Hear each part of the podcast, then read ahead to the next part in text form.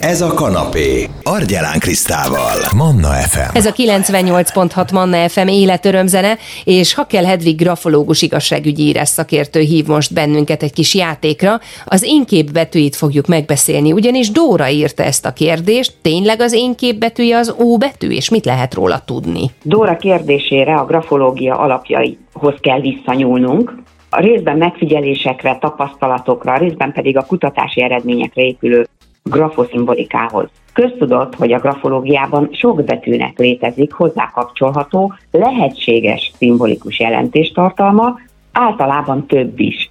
Ezek többségét egyébként időközben már konkrét kutatási eredmények is megerősítették. Mivel ezeknek a betűknek ugye a szimbolikus jelentéstartalmai gyakran átfedést mutatnak, kapcsolódnak egymáshoz, ezért betűcsoportokba rendezve vizsgáljuk és értékeljük őket, és nem különálló betűkhöz kötötten. Így jóval stabilabb információt és több kontroll lehetőséget kínálnak számunkra a pontos személyiségrajz elkészítéséhez. Ezért is szeretjük hangsúlyozni gyakran, hogy a grafológiában nem az egy jel, egy jelentés elve érvényesül. Térjünk rá akkor a konkrét kérdésre. Én kép és óbetű.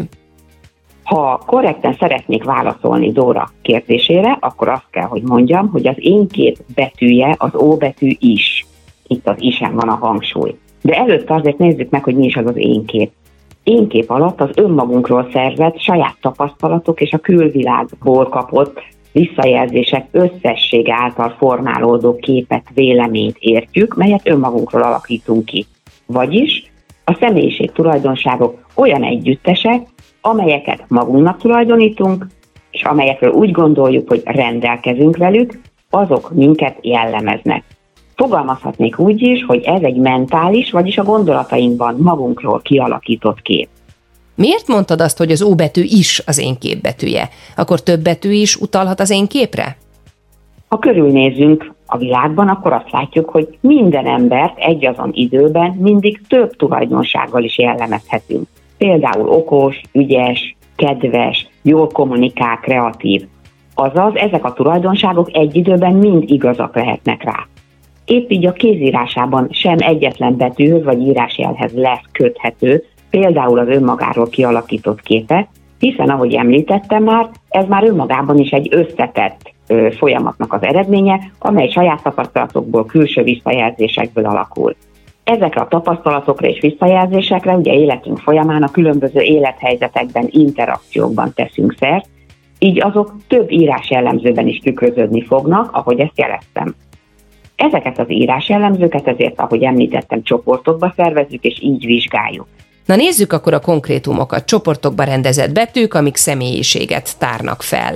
Ilyen csoportként említhető a Dóra által is érintett énkép betűk csoportja, amiben több betű is beletartozik, és amely csoportot az élet különböző területén kialakult énképünkről, önelfogadásunkról szimbolikusan árulkodó betűkként tartunk számon, illetve csoportként tartunk számon. Ide sorolhatjuk az A betűt, az O betűt, a G-t, a D-t, de épp így ide tartozhat az I, az E, az N, az M is. Van más hasonló betűcsoport is, amelyet már esetleg hallhattak a hallgatók, ilyen például a páros betűk csoportja, amelyek az emberi kapcsolataink dinamikájával összefüggésben hordozhatnak információkat számunkra, például a párkapcsolatunkról, munkatársi vagy szülőgyermek kapcsolatainkról. De visszatérve akkor az én betűkhöz, illetve a betű szimbolikához, ugye a betű szimbolika maga a grafológiai írásvizsgálatok szerves részét lehet mondani egy speciális aspektusát képezik. Ezen belül pedig az említett óbetű a maga standard szerint kerek formájával valóban az egyik meghatározó eleme az énképbetűk csoportjának, mivel ez árulkodhat a legszembetűnőbben az író személy önmagához való viszonyának miben létéről, illetve annak esetleges változásáról. Van még valami, ami érdekes lehet a kérdés megválaszolásánál, Hédi? Azt ugye tudjuk, hogy valóban igaz az, hogy az én betűje az ó betű is. Fontos azonban itt is hangsúlyozni, hogy egy-egy betű formai vagy egyéb változása csak akkor válik értékelhetővé a grafológus számára, és nyerhet bármilyen információtartalmat, ha az írásvizsgálat során feltárt egyéb jellemzők, így például a csoportjába tartozó többi betű is a változás irányába mutatnak. Vagyis önmagunk elfogadása, emberi kapcsolataink, változásáról jeleznek. A betűk szimbolikája tehát segíthet a szakembernek pontosabbá tenni, egyben árnyalni az írás jellemzők egész által jelzett irányok hátterét, azok akár konkrét életülethez való kapcsolását is.